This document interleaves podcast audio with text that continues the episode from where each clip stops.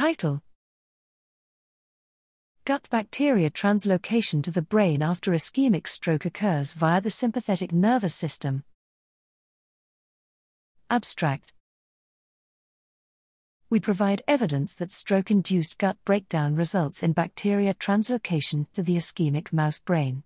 Inhibition of sympathetic tone reduced bacterial load in the post stroke brain and reduced functional deficits without altering cerebral apoptosis, neuroinflammation, or infarct volume. These findings indicate that the activation of the sympathetic nervous system after stroke promotes gut derived bacteria to enter to the brain, and this process worsens motor function in mice.